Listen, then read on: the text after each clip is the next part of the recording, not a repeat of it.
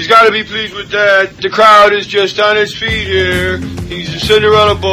Uh, tears in his eyes, I guess, as he, as he lines up this last shot. He's got about 195 yards left.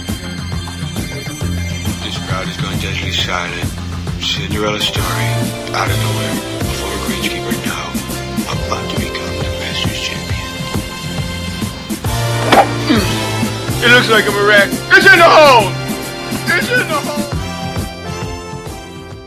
Welcome back to a Good Talk Spoiled Golf podcast. I'm Barry O'Hanrahan, and back tonight to join me is James Richardson. It has been a little while since our last podcast. James, are we ready for this? One or two, one or two weeks, I suppose. You know. Yeah, Just one or two. yeah, yeah. On top, on top of the few months. Um, Paula, All good things come to those who wait. Yeah, yeah, yeah. Um, yeah, th- listen, long hiatus, but um, delighted to be back. And uh, we picked a pretty good week to come back for our 150th episode. It is Ryder Cup week, and um, Is it?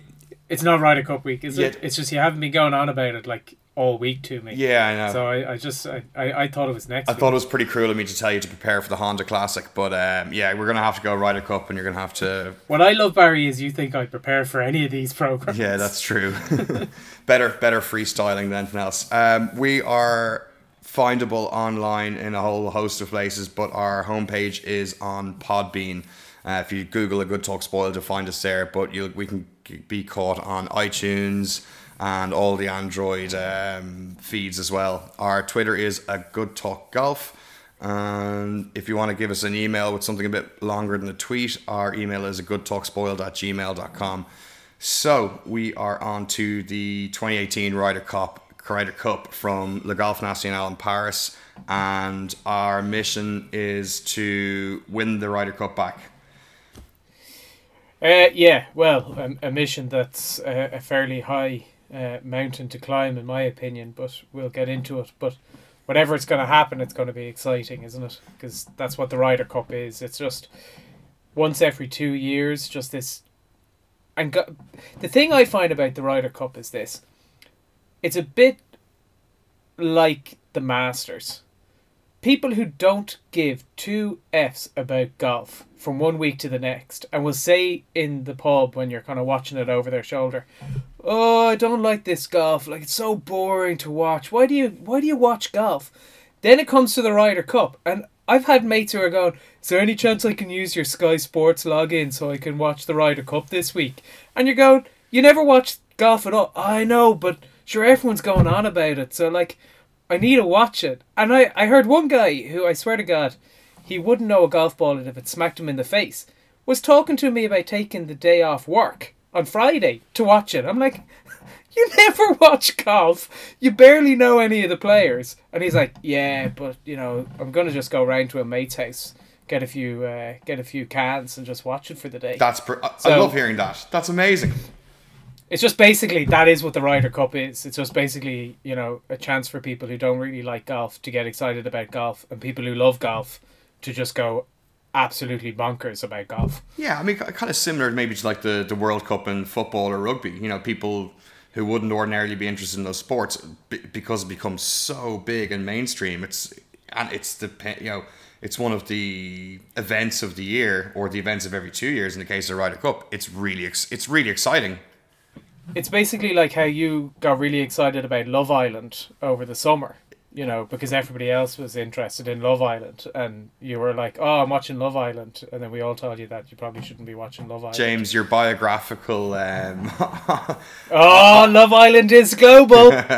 Um, I am glad to say I never saw a minute of that. Uh, actively avoided it, thanks be to God. So listen, let's not let's not worry about Love Island. It's it's been and gone. So um, on to onto this right Ryder Cup. So um, it's hosted at Le Golf National in Paris, which is uh, which has been a kind of a core host course of the Open de France on the European Tour for many years now. So it is a par 71 and a clock in around 7,200 yards um, with plenty of water. Um, lots of lots of really demanding approach shots on this golf course. Um, I've heard reports today that about the, the condition of the course, and they have like a three meter strip of intermediate between the fairways and the rough. The rough will in around three inches, I've heard, and then beyond that, you're getting into the really kind of heavy, thick fescue, which you can you will imagine it's in many parts will be trampled down by the crowds, but you find the wrong patch of that stuff and you're in real trouble. So um, it's going to be a test for the players. Um, I, I, my personal opinion is I don't want to see pins in the middle of greens. I hope that's not the case. I hope they put some pins in kind of tricky positions and you know asking for really good shots, which will get rewarded, and punishing shots that you know just aren't quite good enough, and make up and down so this, tricky.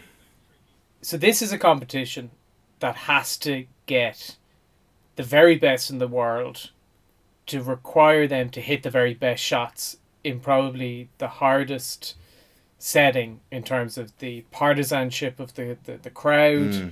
Obviously, you know, Thomas Bjorn and Europe get to pick the, the, the setup to the course, so this is the opportunity to set it up in what he believes is in favour of Europe. But I agree with you. I don't necessarily want to see all the pins in the middle and just let them go pin seeking and they come in, you know, in the foursomes or the four ball, you know, kind of ridiculously low numbers. You want to see them kind of having to hit really good shots to tight pins and let the, the cream rise to the top in this tournament. You know, and if if you go out and if one team loses to a stunning shot on 17 or 18 then fair play. Mm-hmm. You know, that's that's where you go win it. I don't want to see it being won or lost by a pin in the middle of the green and it's just easy. They can spray it off the tee. Yeah. And then it's easy into the greens. You want to make it tough. But the interesting thing, and we talk about the rough and all the rest, the interesting thing is Thomas Bjorn has slowed these greens down significantly. You know, they're talking today that they were running at maybe 10, 10 and a half on the stimp.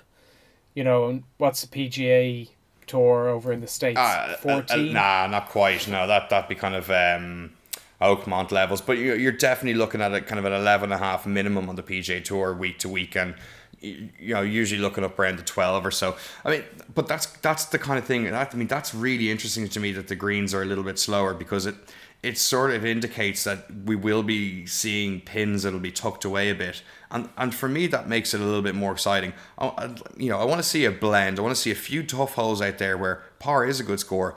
Um, but you also want to see a few opportunities where guys can go make birdies and, and even eagles as well. So, you know, it, there's a responsibility, I think, even though you're the host captain and you have the chance to set up the course to to favor your team to a certain extent. There's also a responsibility to the Ryder Cup itself because it's an exhibition match. And yes, everybody wants to win, but it's also there's a responsibility to to golf itself that it's an exhibition match and it's supposed to show the good, the great, the bad, the ugly of golf all in one weekend, all in three days, and it should be really exciting to watch. And the, the, I think this golf course is going to be fantastic for the Ryder Cup. It's going to have lots of excitement. You'll have dramatic moments with balls in the water. You know, hopefully some really uh, brilliant escapes from the, the, you know tricky lies in the rough and, and whatnot. So, um, yeah, bring it on! I can't wait.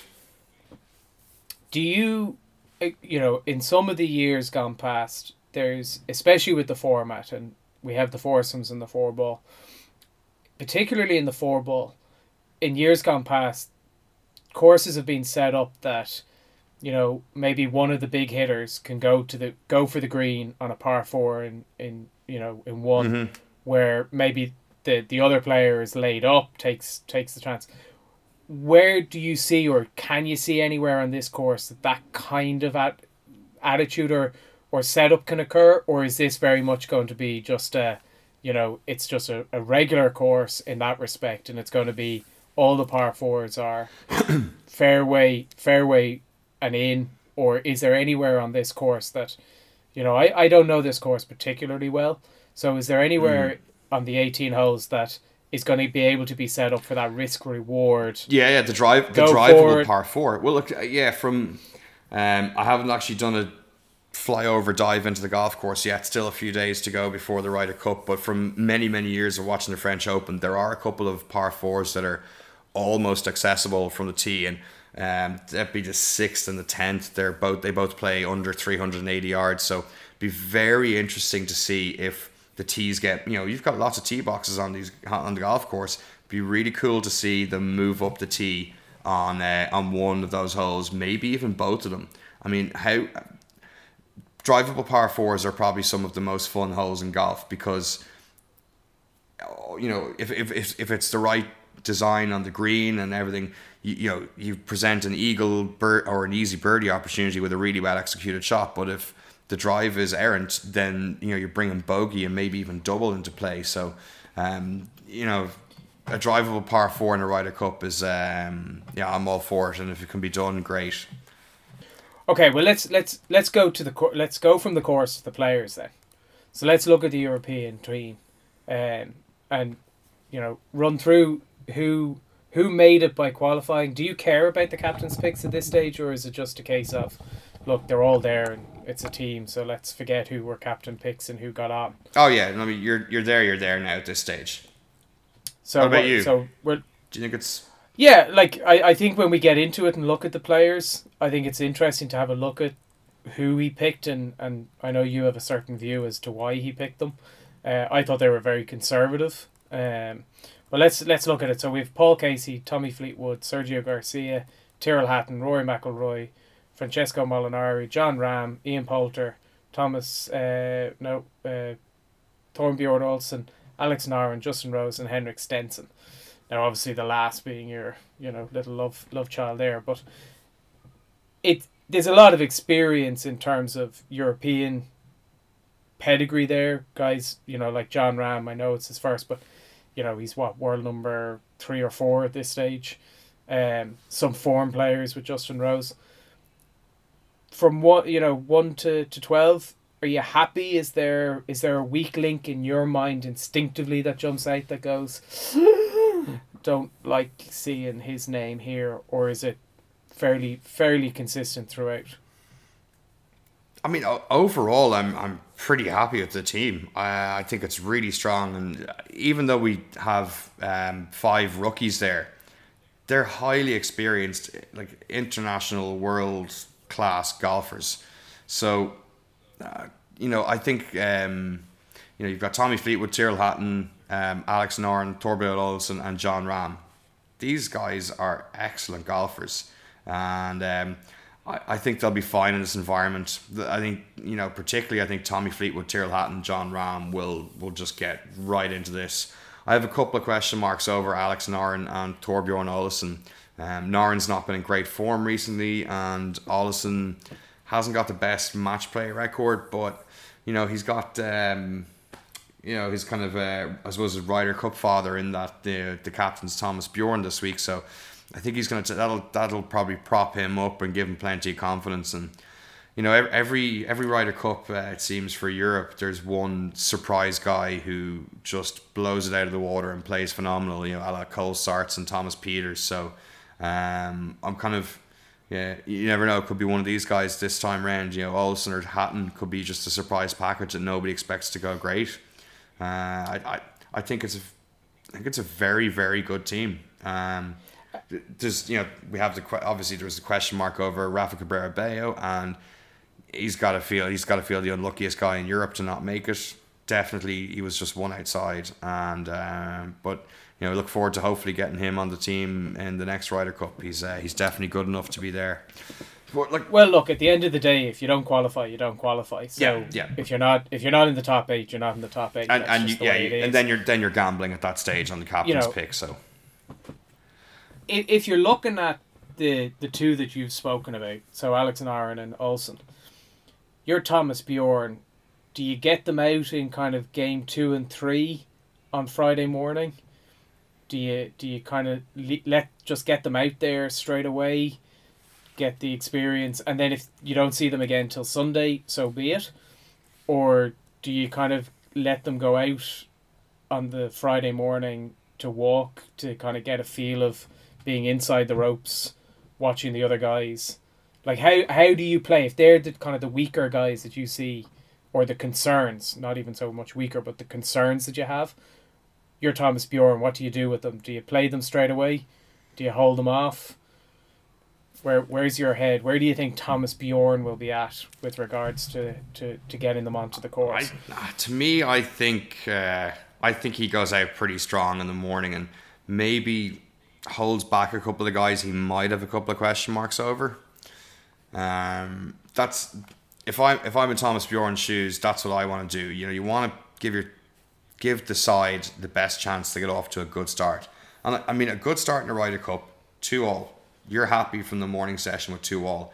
You're not behind, you're not ahead, but you have a chance to then bring in those other guys who didn't play the morning session, and uh, you know you're not you're not in trouble. But you know if you you pop them out early doors and it backfires on you, then you're really fighting against it. Um, you don't want to be trying to come back from a three one or three and a half to a half from the morning session. So. I mean, where, uh, first, where are you kind of first one in the morning is four ball, is it? So they switch between, um, you know, Friday and Saturday. They switch. Is it four ball in the morning and then foursomes in the afternoon, or is it the other way round on Friday? I just can't remember. I'm going with four ball. I'm pretty sure it's four ball, but I'm gonna double check it here. We're uh, we're, we're googling on the fly. It's late. It's it's a late record tonight. It's nearly ten o'clock. You see, within the four ball, you know, there's a bit of a place to hide.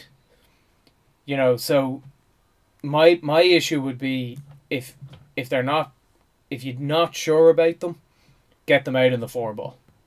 You know, if if you put them out, if say Noren plays with Rose, you know, who's probably, you know, I suppose Justin Rose is by far our current on form strongest player, world ranking wise, he's our strongest player. You put Justin Rose out, you just say go play, go play golf he can kind of mop up a few mistakes by Noren or Olesen or Nerves. See, I'm not worried about Noren playing in the foursomes because he's really accurate off the tee and he knows Le Golf National very well. He's a three top, you know, last three times he's there, he's eighth, tenth, and first uh, in his th- three last appearances. So, like, I'm not worried about Noren in foursomes. Um, four ball is a good place to hide somebody. Um, maybe maybe you sneak one of them out in the morning session, but like oh, what I mean what where are you at like in terms of going strong really strong in the morning session or do you want to blood a couple of those worrisome rookies I, I, no I, I think for this we have to go win this. You know getting a moral victory by not getting blown out of the water is no good. You know you need to be ahead. You know yeah okay 2-2 kind of two and a half one and a half i think if you're coming in after the morning session on Friday with equal or a lead, now all of a sudden you can turn to the guys in the mm. team room and say, sure, look, the American media has written you guys off all, all year. You know, they're saying that you're no good, that, you know, the Americans are going to just walk this, but they didn't this morning. The last thing I think you want to do is to go in 3 1 down after the morning on Friday, and then it's a case of trying to get, you know, the heads lifted a lot of it is a war of attrition. You know, it's a lot of golf. It's a lot of concentration, and it's it's intense. Mm. So a lot of it is keeping the momentum. And I think if you don't get the momentum at the beginning, it's you know other than the miracle of Medinah, yeah, yeah. you know the guys who get going at the beginning, you just see it build. You know, if you're two and a half to one and a half on on Friday morning, and then you can go two two on Friday afternoon. Mm-hmm. You have a little lead going into Friday into Saturday. If you can go and do it again, now you've got another little lead going into you know. It just keeps yeah, building you, the momentum. You don't have the pressure to win a session three one or four 0 So um, I mean, look, let and there that's going to be so hard to do. Yeah. Like you're not going to go out, you know, and and and be able to. Certainly, the European team, I personally don't think is going to go out and win a four 0 against the Americans. So you just don't want to be falling too far behind. So I think you have to go hard and go go in early. And I think, you know, that starts with putting out your A1 top class pairing in the first match and just say, you know, if I was Thomas Bjorn, I'd be putting my two fingers in the air and saying, We're here to rumble mm-hmm. and these two are my A team and you guys go out and you get a point on the board, and everybody else will be buoyed by that coming behind Yeah, you. like I mean, let's start talking about the stalwarts of the European team. We're, we're looking at guy. We're looking at like Justin Rose had you know got to world number one, won the FedEx Cup, playing absolutely ridiculous golf the last two years. I mean, for my money, he's gone out there with Henrik Stenson in the first match. Uh, yeah, you know, because that that's just a, a partnership that works and they're steady and you just know that they're going to be but underneath that who who else goes out so who else would you be pairing just said if you know i know they've been out today with all i never look too closely at because they Yeah, well, we, they don't want to show their hand too much but interesting enough, like let's just we'll go through the European practice pairing or practice uh, games today. So you had Sergio, Noren, Stenson, Rose were playing together. In the next group, you had Rory, Rahm, Casey, and Olesen. And the last one, you had Tommy, Poulter, uh, Hatton, and Molinari. So you have a really good blend of experience mixed with the rookies there in those uh, in those groupings. So like, you know, the Stenson Rose go out together. You know, that we, we all think that. I think that's a lock to go out in one of the very early pairings on Friday morning. I love the idea of something like uh, Rory and Jon Rahm. Yeah, it's funny. I, I actually thought that kind of on a Friday morning, I, I had a feeling that it would be a kind of a a lot of the nationalities sticking close enough together. You know, there's a kind of Jon Rahm, Sergio, kind of the Spanish link going out.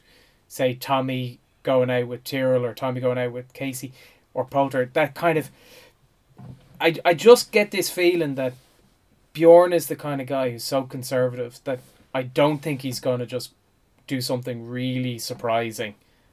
like like a Rory Rahm pairing, like a yeah. Or do you, I mean, do you, do you know what I'd love to see this week? I would love to see Poulter and Hatton together. I think that would be ridiculously good.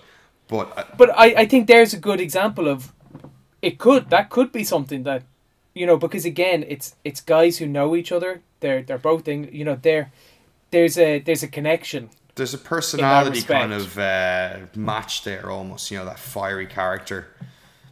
It, it, it, it could work or com- completely backfire. So um, uh, yeah, Do you think there's any player that's undroppable and will play all five sessions? Justin Rose.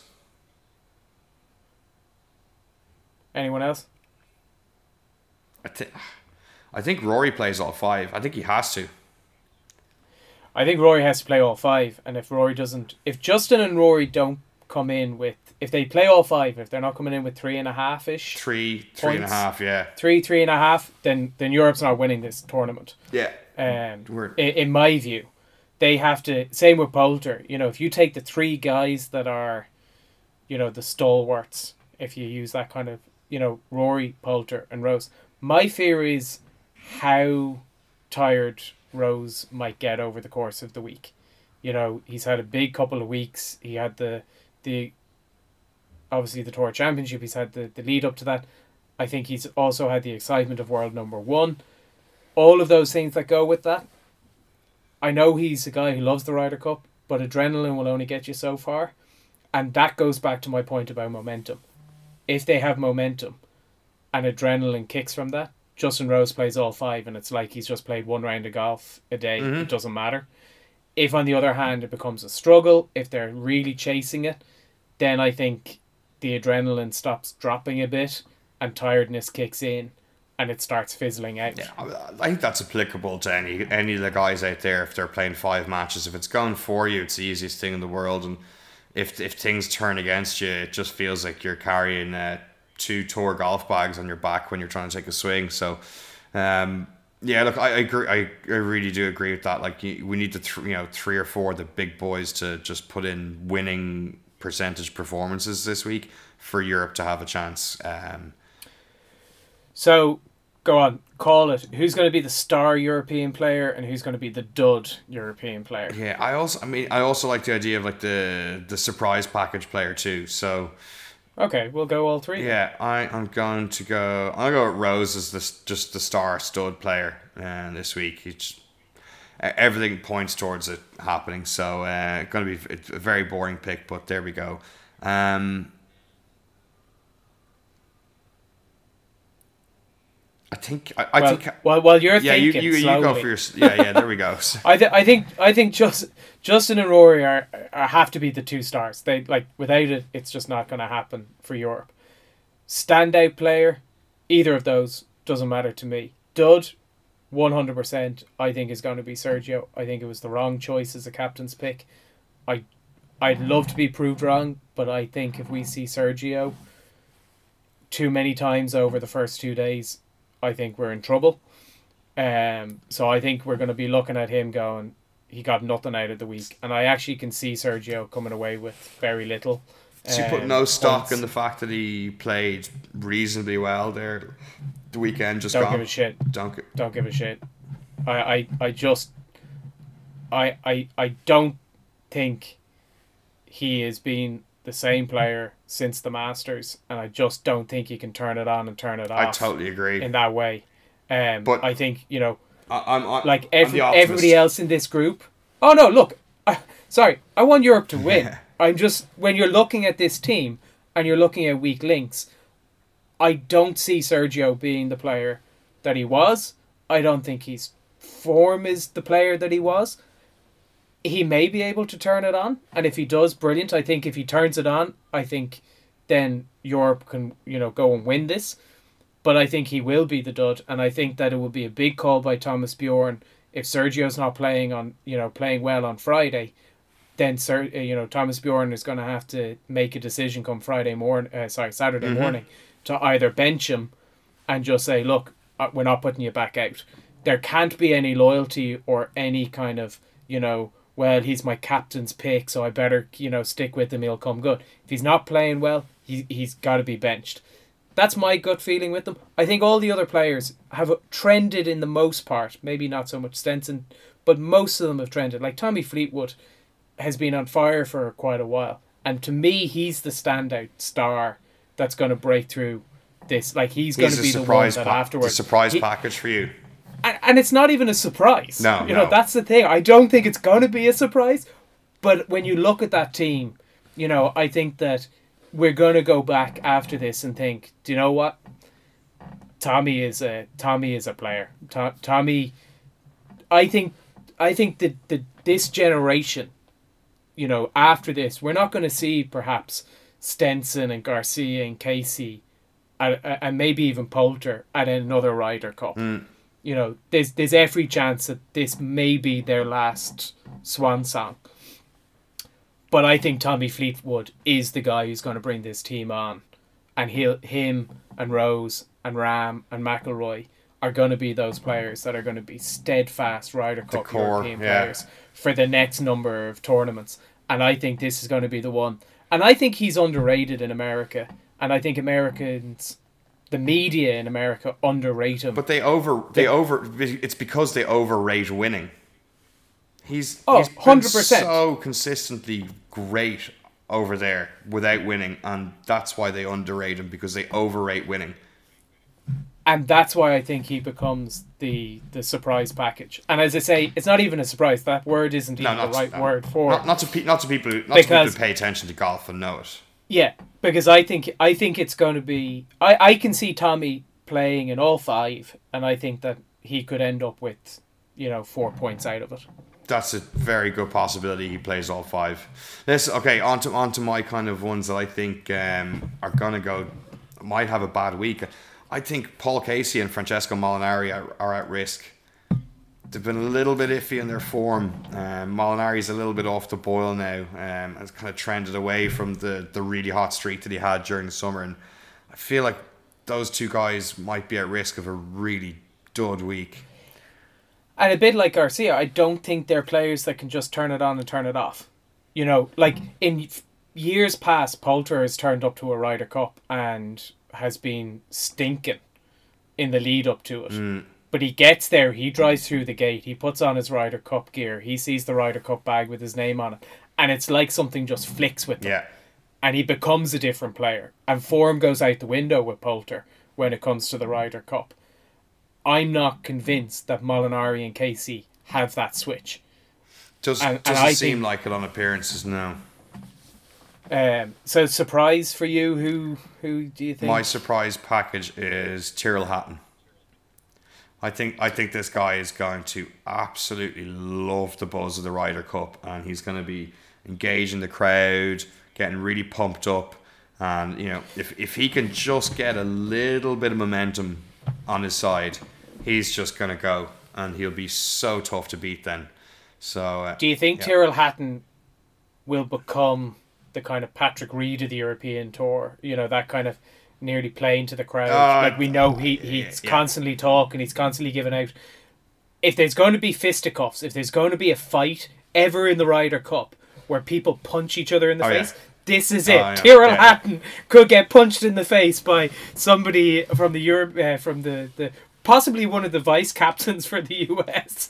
I can just see somebody just kind of donkey punching him in the back of the head when he's walking from one tee to the next. Probably not going to be Matt Kuchar, but like let's say uh, Zach Johnson. I think Zach Johnson could get pretty riled up. You know, But I just think you're right with Tyrrell. I think I, I think he's gonna nag and I think he'll get under the skin. If if the Americans are, you know, not playing as great as they expect, you can kind of see Tyrrell kind of making comments. Like you can see nearly Tyrrell say on the third or fourth hole, and if there's a wayward drive by one of the Americans, him just kind of going, "Good shot," and walking on, you know, just like just like suddenly kind of going, "Yeah, nice, well done, yeah, yeah, you're over in the water," uh, and just just doing it with a smirk bit on his face.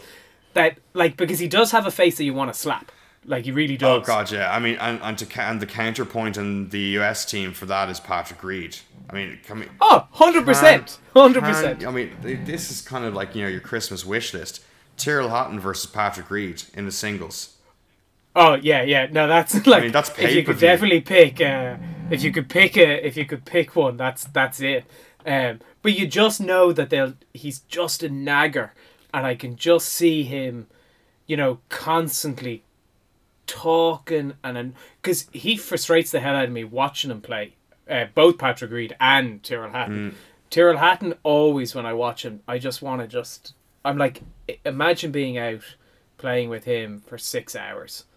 Like you just like these guys are so good. I'm convinced that some of them just go down the other side of the fairway just to get away from him. You know, they're like, oh, it's a dog leg left. Fuck it, I'm still going left. He's high energy. He really is. So um, that, that's. But maybe and that's what I- you need for that's this. why I think this might be a match made in heaven for uh, for him. So he's my he's my surprise package. Who's who's your uh, who's your kind of surprise package for the week? I said Tommy Fleetwood. Oh, okay, but the not okay. So he's your surprise non-surprise package.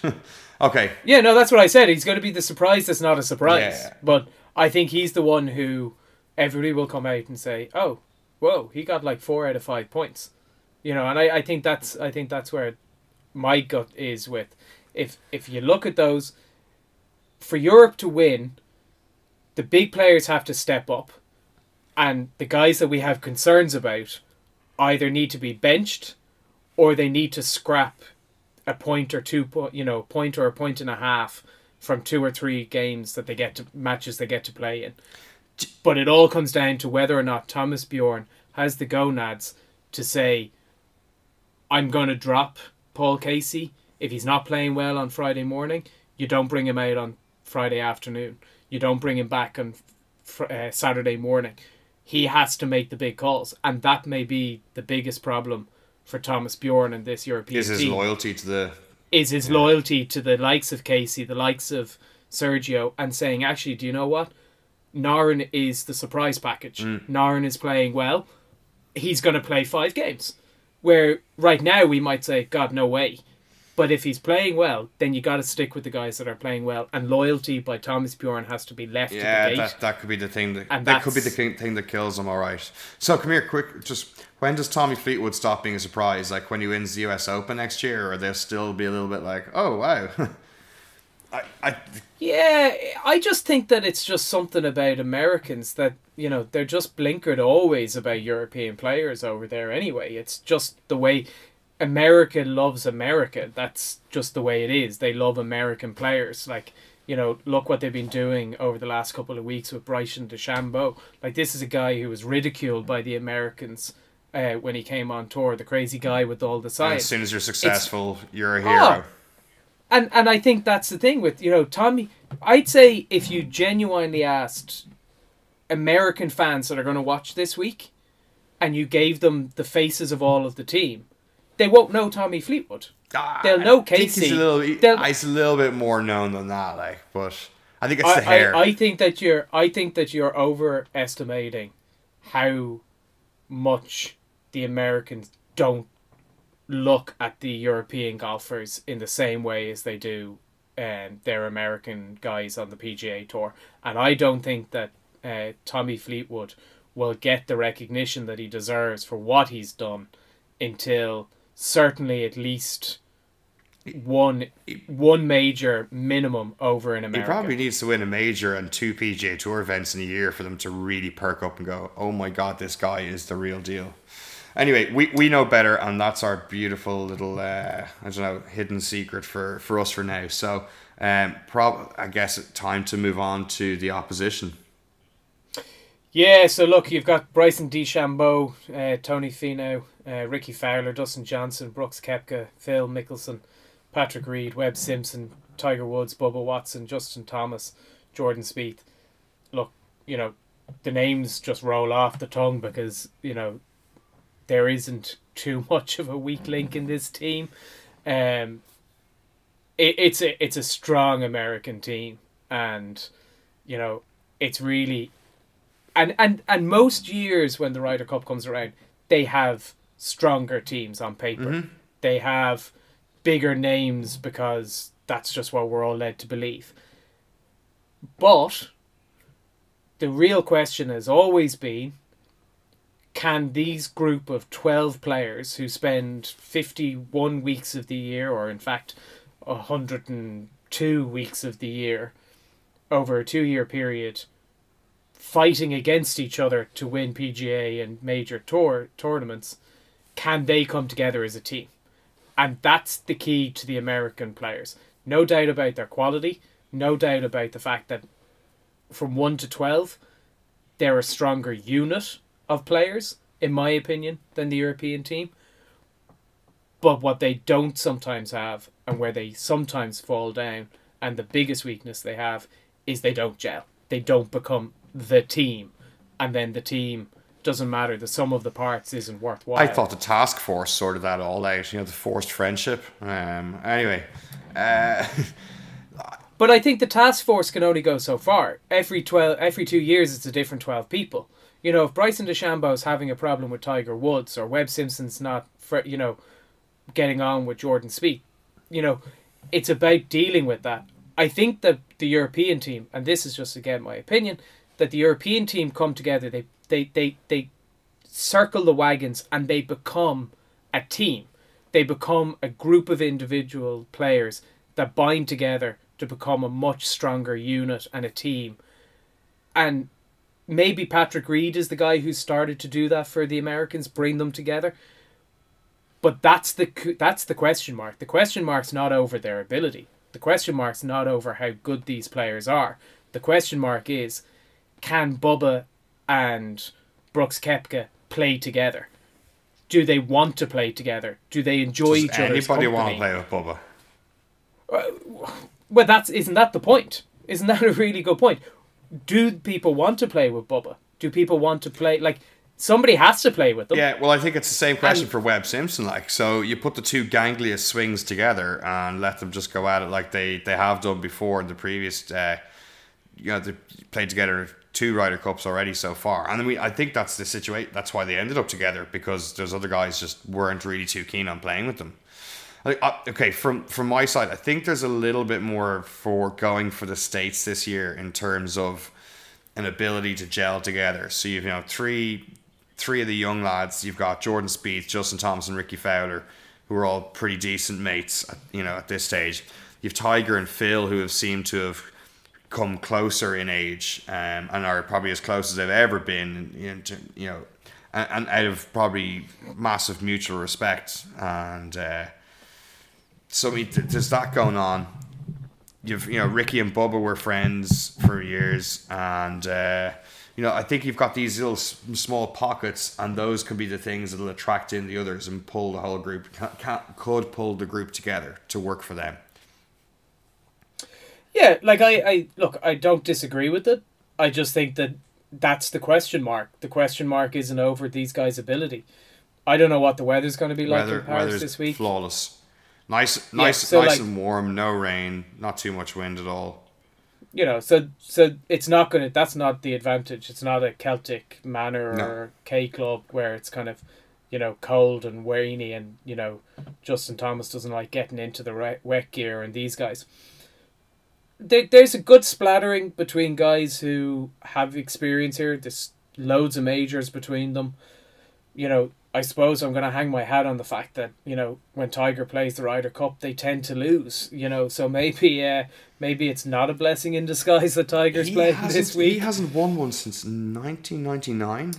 Look, Yeah, he's only won one in seven. the thing, the thing, right? The thing is, when you are the best player of all time, for our generation, he is anyway. Let's not debate uh, back to different generations, but for us, he's the best player of all time. When somebody's going up against that, they up their game, you know, and that's I think that's why Tiger has a not so stellar Ryder Cup record because when he plays against whoever from Europe, they are going. I'm playing against Tiger Bloody Woods here. I need to play my absolute best, and that that happens more often than not. It's the same. Okay, on, on a much much grander scale than for us, but it's the same when we're playing with a very low handicapper or with or, or even with a pro and a pro am. Our game can often go to a, a much higher level than it ordinarily would, be, because it's just the way it is. Well, I, I, I, this is my take on the Tiger Woods thing, right? It, it- last week was unbelievable. He's been trending all season to go and break through and win again. Who'd have thought it he'd do that at the in- tour championship? He's such a drama Yeah. queen.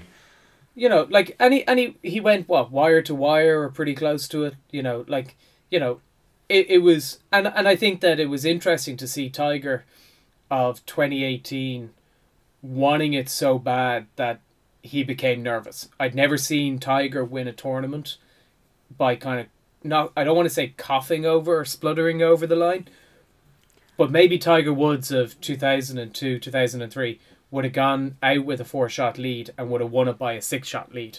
It Um, wasn't a per- perfectly scripted and executed ending to the round. I will agree that, but I think that probably makes me like him even more and love the moment even more because it wasn't flawless. It was he gr- he did he Oh, did he- he grounded out.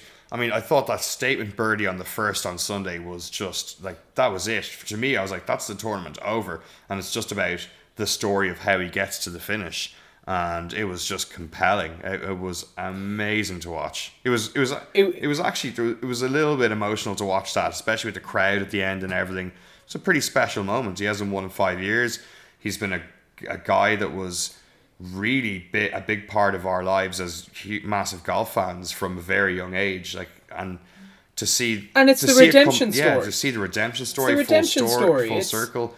It's like watch it. it's a guy it's a guy who spent the longest time at world number one and then with everything went down to world 1200 or something and has come back to you know he's come back from injury then he's got injured again comes back then he injures his wrist he goes off again he comes back he struggles he struggles he goes off he comes back so many injuries so many things and then he does what he does unbelievable but the interesting bit that I think about Tiger in this Ryder Cup is this is the first Ryder Cup post the task force.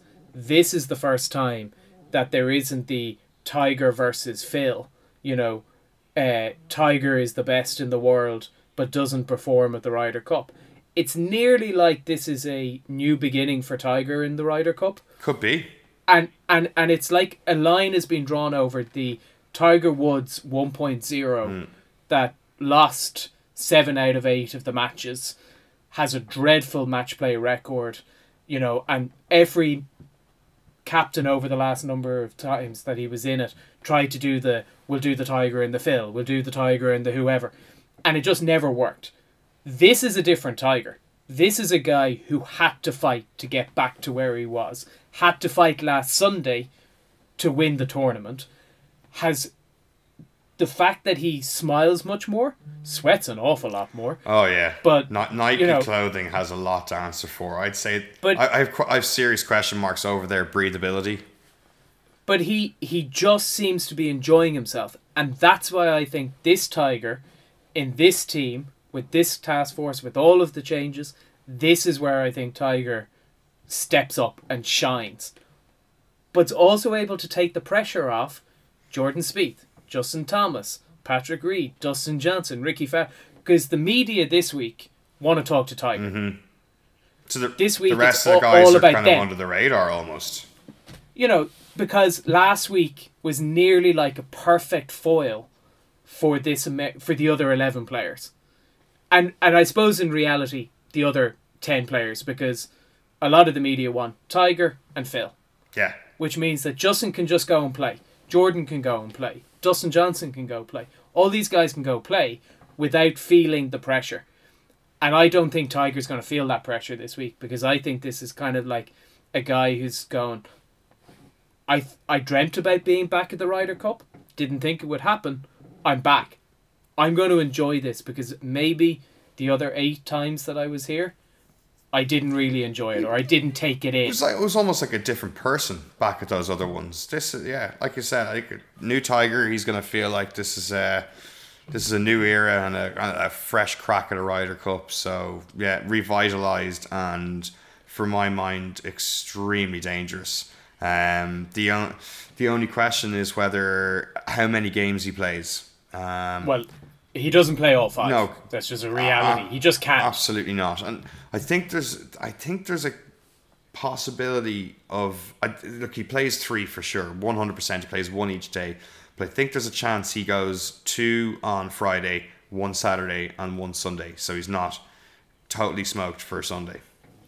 Yeah, I, I don't know if I I I flog the the tiger horse quite as much as that. I think a lot will be dictated by Tiger anyway. The one player on this team is going to tell the captain, "Look, uh, the back is too stiff. I'm not going out this afternoon." There's no way his back has. It, it, they can't. We can't be calling him question marks about his back after what he's done this season. Like No, hold on. I didn't say that they're calling or questioning the back.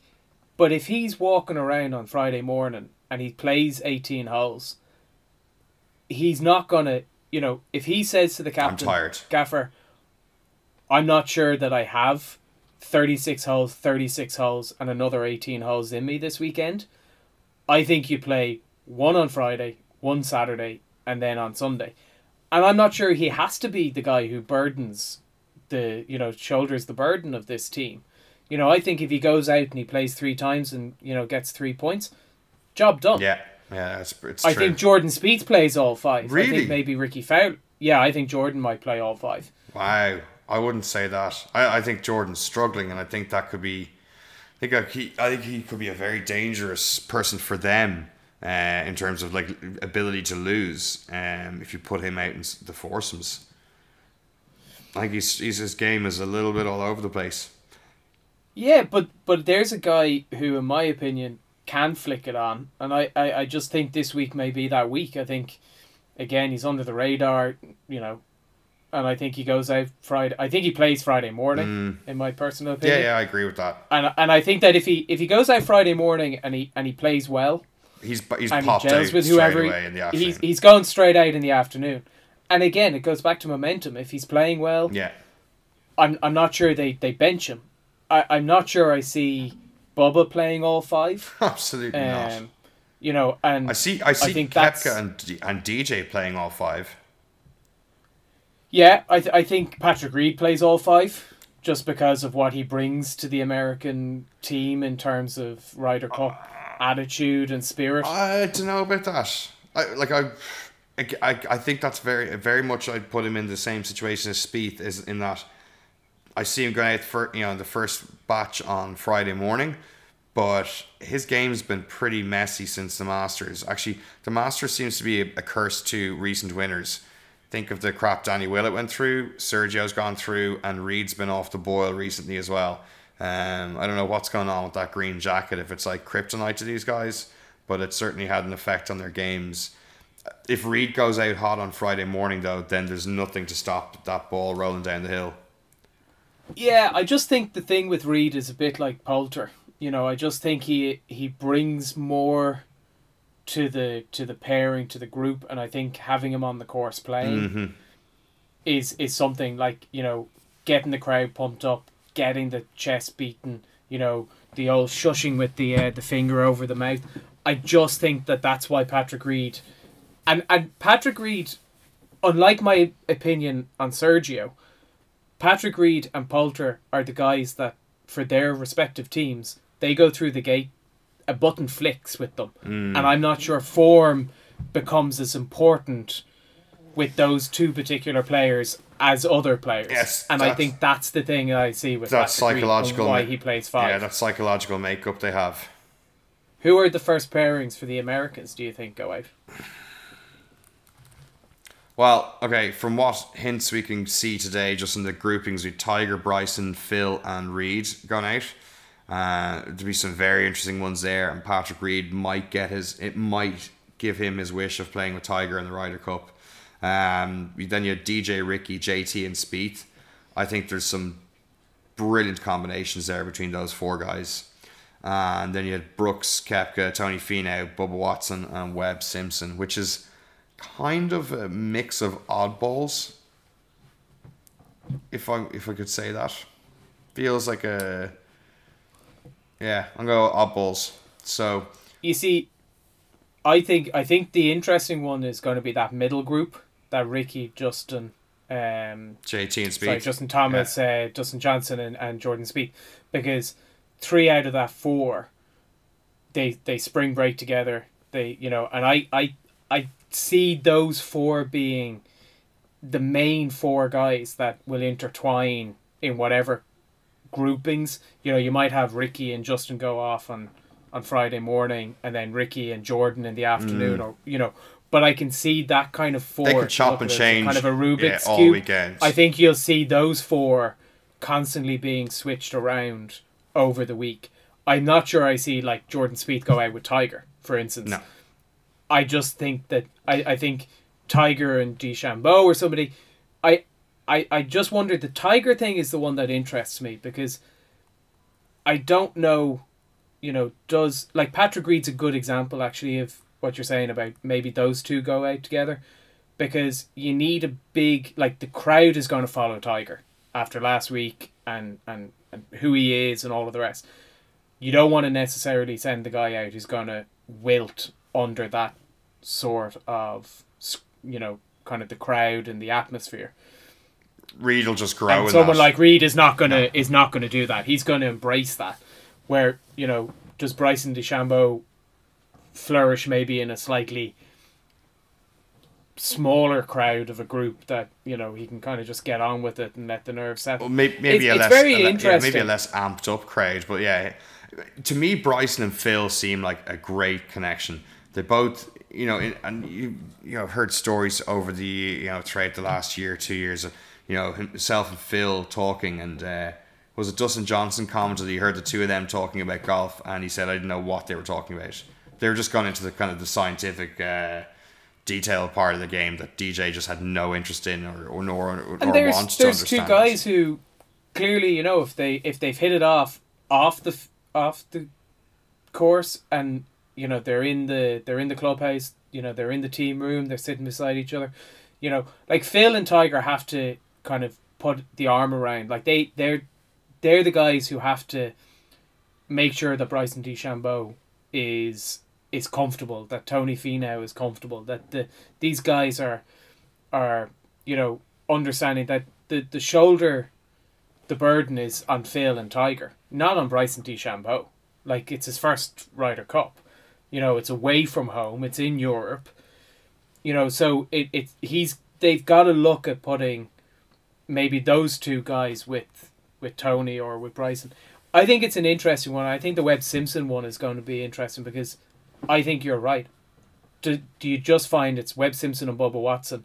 And if they don't play particularly well on say Friday then you don't see them again through Saturday into Sunday or certainly not too too much they're the ones that I find the most difficult to start pairing because again there's four or five guys that you can intertwine and see making comfortable pairings. Then there's those kind of slightly outside that that you kind of go, ooh, who who do you put him with? I mean, so uh, it's that that kind of let's say as- assuming that's a pod, you know, Brooks, Tony, Webb, and Bubba. See, yeah, definitely. You see the Bubba Webb thing. Give them a give them a match. See how it goes. If they if they're on fire, roll them again. Blah blah blah. Brooks and Tony, they're both very laid back guys. Um, maybe Finau's a little bit more affable or approachable than Brooks might be. Brooks is kind of that stone face, but Tony Finau to me seems like the kind of character that could play with any of the other guys on that team and be totally fine with it, and and it would work because of just the kind of personality he has. To me, he'd be you know I'd characterize him as the super sub. Could just put him on in any position and he would do great. And, and that's probably doing him a disservice calling him a super sub after the season he's had he's he's a cracking player, and you know if he's if he's in that pod, him and Brooks him and Brooks Koepka together is a formidable pairing.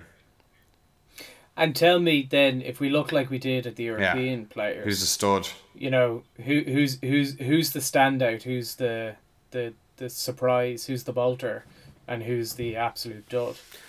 Or or is there any of any of those uh, relevant? I think Justin Thomas is going to be their big their top point scorer, their standout guy.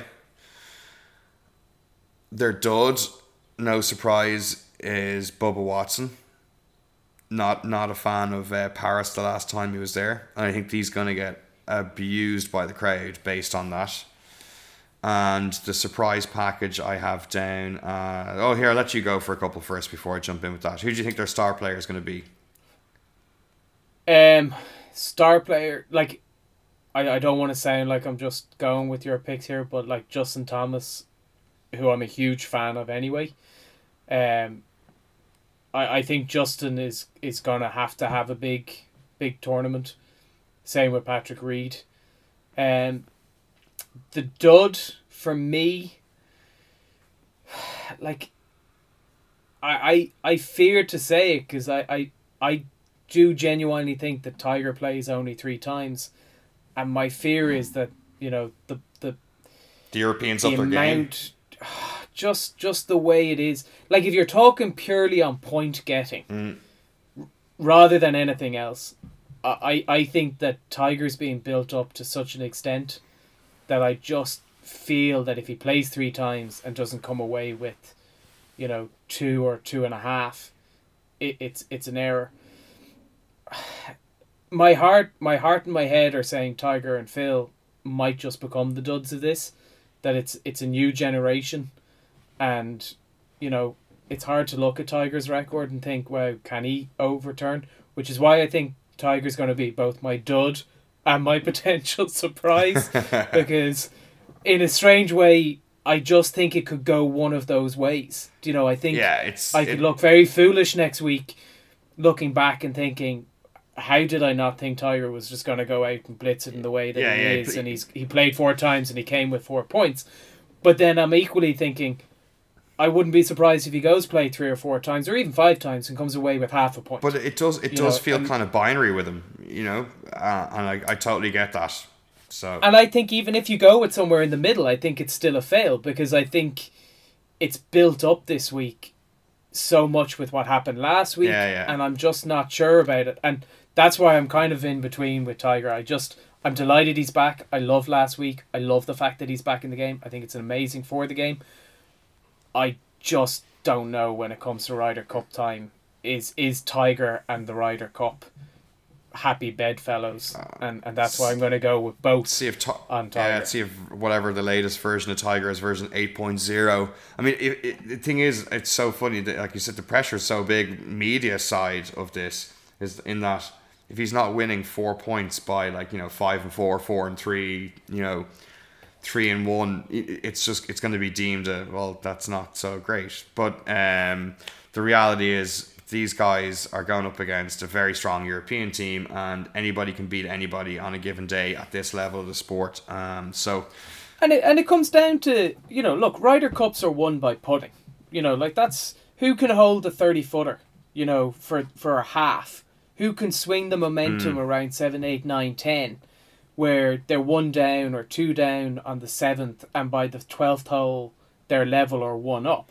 Who can who can stitch it to three inches on a par five uh, on a on a on a par three and have a tap in for birdie and put pressure on the other. That the margins are so small here. Yeah, it's those crucial. For these guys, I mean, you know. we've we've all played match play, listeners included. We all know what it's like when you're playing matches, and it's those one or two swing moments that put the lips out instead of lipping in. Those things are the things that cause matches to swing in one way or the other. So, and and look, that's And it's the way it is. it's That's part of the excitement. And it can also be a situation where it's as simple as in a foursome, both both teams have the same putt and one is further away. Mm-hmm. And the other guys see the line and they're holding the 35 footer because the guy had a 45 footer and he saw the break. Yeah, yeah. And you know, when these guys see the line, see the break, they're going to make putts more often than not. And that's where it comes down to. And and you know, these guys, yeah, there could be a lot there could be a lot of two and ones, there could be a lot of walking up the the 18th, you know, one up and halves.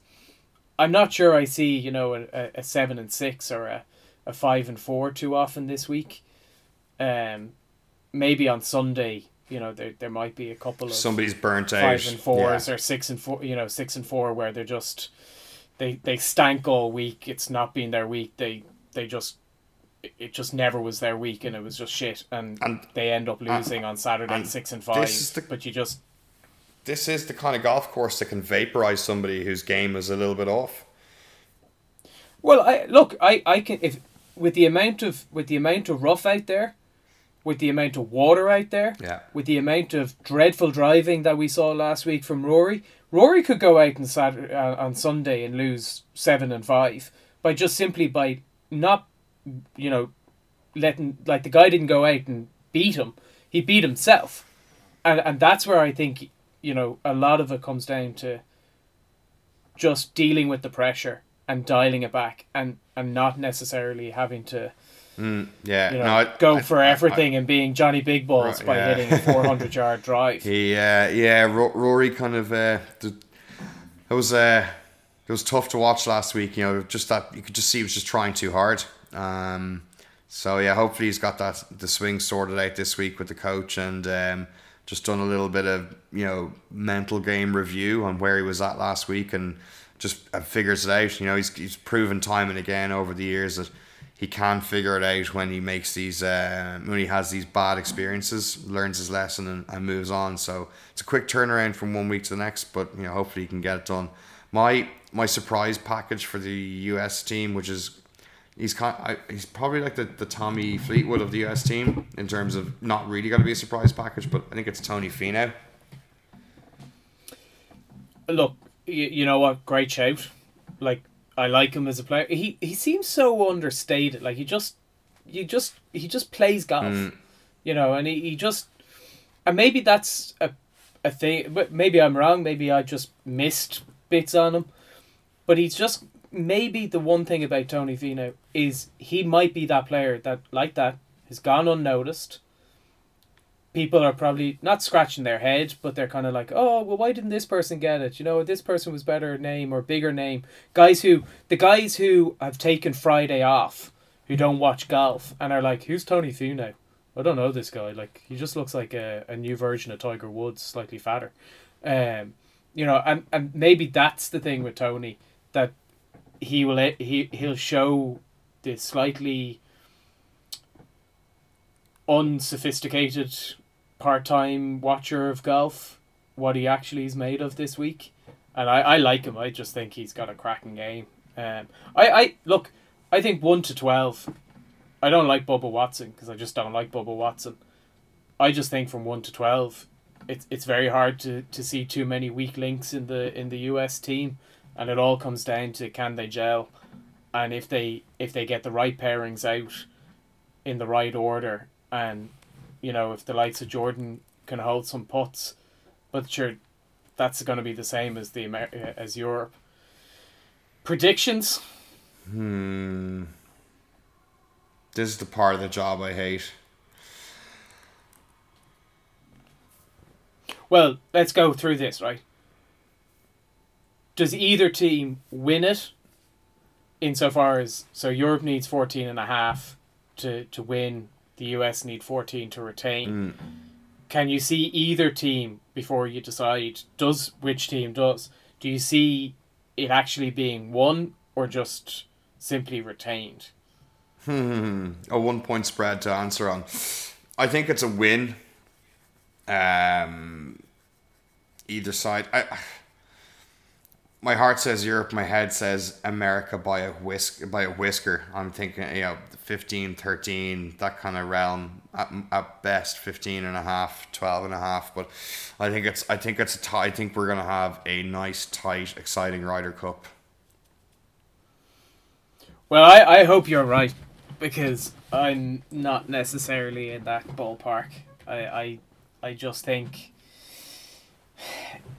may, maybe maybe if the weather was slightly different if a few more of the players uh, you know we've talked quite a bit today about the pros and cons of the European tour and the pros and cons of the American or sorry the, the European team and the uh, European uh, the American team my concern is that we had an awful lot more question marks over the European team two or three four players Mm.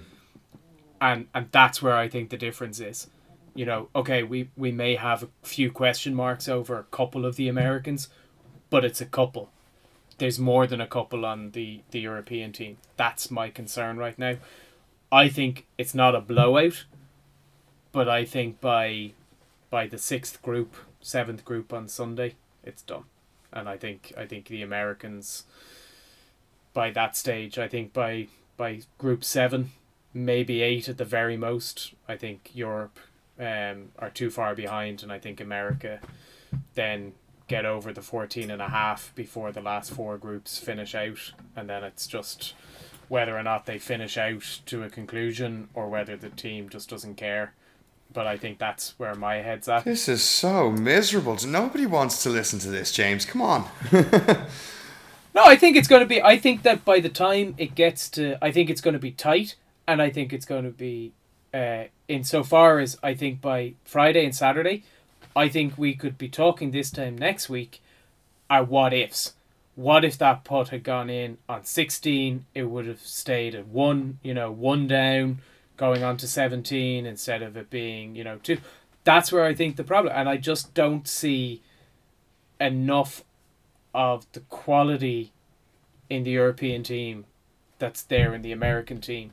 And I think unfortunately the swing has gone back the other way for the time being and I think you know, I just I think that it's it's it's the conditions aren't going to be with us. I think that the course is being set up obviously with all the rough. I'm not sure that's necessarily beneficial to some of our players off the tee. Um and I think that at the end of the day yeah, I, I think by you know, if I put my money on it, I think they, they retain it. They certainly retain it by the seventh or eighth team on the singles on uh, on Sunday. I'm gonna ha- I'm gonna have to switch now at this stage and put on a large wager with you that it's not gonna be the case. Um, yeah, I, I like I don't think we need the bad conditions to be to be a thing for, for us to have an advantage or to or to kind of negate their advantage. I guess So many of our team are playing on the PGA Tour um, regularly and enjoying those re- pretty nice conditions they have for the most part. Um, Hundred percent. Eh. But how many of the American players come play on the PGA, come play on the European tour in the shit weather? These lads don't go out that often when it's piss and rain that's that's Because- true. because rain raining in America lightning. usually brings lightning and they walk off the course. You don't see too many times on the PGA. They're on, you know, they've got the gloves, they got the hat, they've got, you know, the weatherproofs on, they got the mittens on. That's not the PGA They don't often Tour. get it. Look, it, And, it is. Pa- and those twelve don't play. It is it is through that. Paris in the autumn. It is thankfully going to be nice conditions. So, okay, at the f- end of the day, for me, um, obviously I want Europe to win. I'm going to be thrilled if we do. But for me, the Ryder Cup is, like I said earlier on the show, it's an exhibition of golf. It's a spectacle. It's it should be a show, and above all else, I want to see really exciting matches, great golf shots, um, you know, oh my god moments throughout the three days, and whatever the result is, come Sunday, I'm going to be able to go to sleep happy, having watched a hopefully great Ryder Cup with uh, that came down to you know hopefully late on Sunday evening. I mean that's that's all I really want out of the Ryder Cup. It's all I ever wanted out of the Ryder Cup. Is you know for as long as I can remember. I'm sure if I was around the times when we were losing, losing, losing, and had the be- a better memory of that, I'd be a little bit more strong in my like. Oh, I really need Europe to win. I don't need us to win. I just need it to be a great show. I, I'll add one bit to everything you said. 100% agree with all of that. I'll add one thing that it's played in the right spirit. Mm-hmm. I don't want a Brookline situation. I don't want a Solheim Cup situation where, you know, somebody's giving a putt, not giving a putt, this controversy. I want that at the end of it, that, you know, there's friendly rivalry, there's passion. Yeah. But I, I don't want to see this go over the line it should be a spectacle. It should be the best golfers hitting the best shots, and it should be exciting, and it should be exactly what you said an exhibition. But there also is an awful lot of people who aren't golfers who are watching it this week, and, and it shouldn't see 24 of the world's best players become something that they're not. Don't let the sport down because of it. Play it in the right spirit. Win or lose in the right spirit and sure then at that stage as you say it doesn't really matter what the the score is if if it's done in the right way and it's a bit of fun we'll see next week whether or not you're what I like is the fact that you, you know you still are predicting an, a, a, an American win. Yeah, I know, but if it's as long as it's like close, you were all like you you said to me like oh you're so you're you're, you're so Well, you're- you're, you're so boring and pessimistic and, the la- and then you were like yourself are it's, predicting a it's uh, the la- it's the American win. landslide. I don't want my Sunday afternoon ruined by a landslide win, a procession on Sunday. That's just that's not part of my excitement plan. Um, I can see I can see you st- sitting on your couch with the you know Kleenex tissues, just like crying Yeah. into them. Why- why did you mid afternoons Sunday? yeah, yeah, yeah. It's all over. It's not good and it's not exciting. Um, we're not. Go- Sure. We're not going to go into our golf at all at the moment. Um, nor way, nor may we ever. But um, we'll we will see on future podcasts. We might give a season recap of uh, our ups and downs and backwards and forwards. Um, anything else to add before we sign off? Just to enjoy it, you know. That's uh, whatever happens. It's it, you know it's only once every two years, so it's a it's a, it's a great spectacle. Like it's you know we've spent whatever amount of time, and you you were we were chatting last week, and we were you know talking about we hadn't done a podcast for a while, and you know we were like we have to do one for the Ryder Cup, you know. And, and this is this is better than the Masters. It's better than the Open. it's better than any of Come the back to me in April and say that. Uh, well, I'll come back to I'll come back to you in July when I'm up in uh, Northern Ireland watching it. yeah. But I, I I just think that this is special, and I think that's the great thing. It's it's a you know at the end of the day, it's a little trophy. None none of the teams get to theoretically bring home. They don't like it's not going to be on Sergio's mantelpiece when he Mm-hmm. retires. You know, so they're playing for something that's the pride of a of a You continent. you And, only take care of. you know, I think it's great. You know, and I, I, I just think it's it's um, you know, it's just a great spectacle, and, and that's what I hope it is, and I just really really hope it's it's a bit of fun, whatever the score is, um, you know, and, and I think that's that's all we we can do. So, I I am hopeful that we'll be so excited by it that we will do a review next week of it, um, work dependent, but we'll try and find time to do a review Yeah. Well, because I have a feeling there'll be a lot to talk about. I mean, we're, we're here at quarter to eleven at night doing uh, a preview. So if the uh, if the the match if the Ryder Cup is as good as we hope it's going to be, I'm sure we'll find a little block of time to do a, a breakdown of what happened and, and, and how we felt about it. All right, let's wrap it up. Okay. These listeners are bored of you Uh. I'm sure they well if they've hung on this long, fair play to them. Listen, thanks everybody for tuning back in. Uh, enjoy the Ryder Cup. Uh, have a great weekend.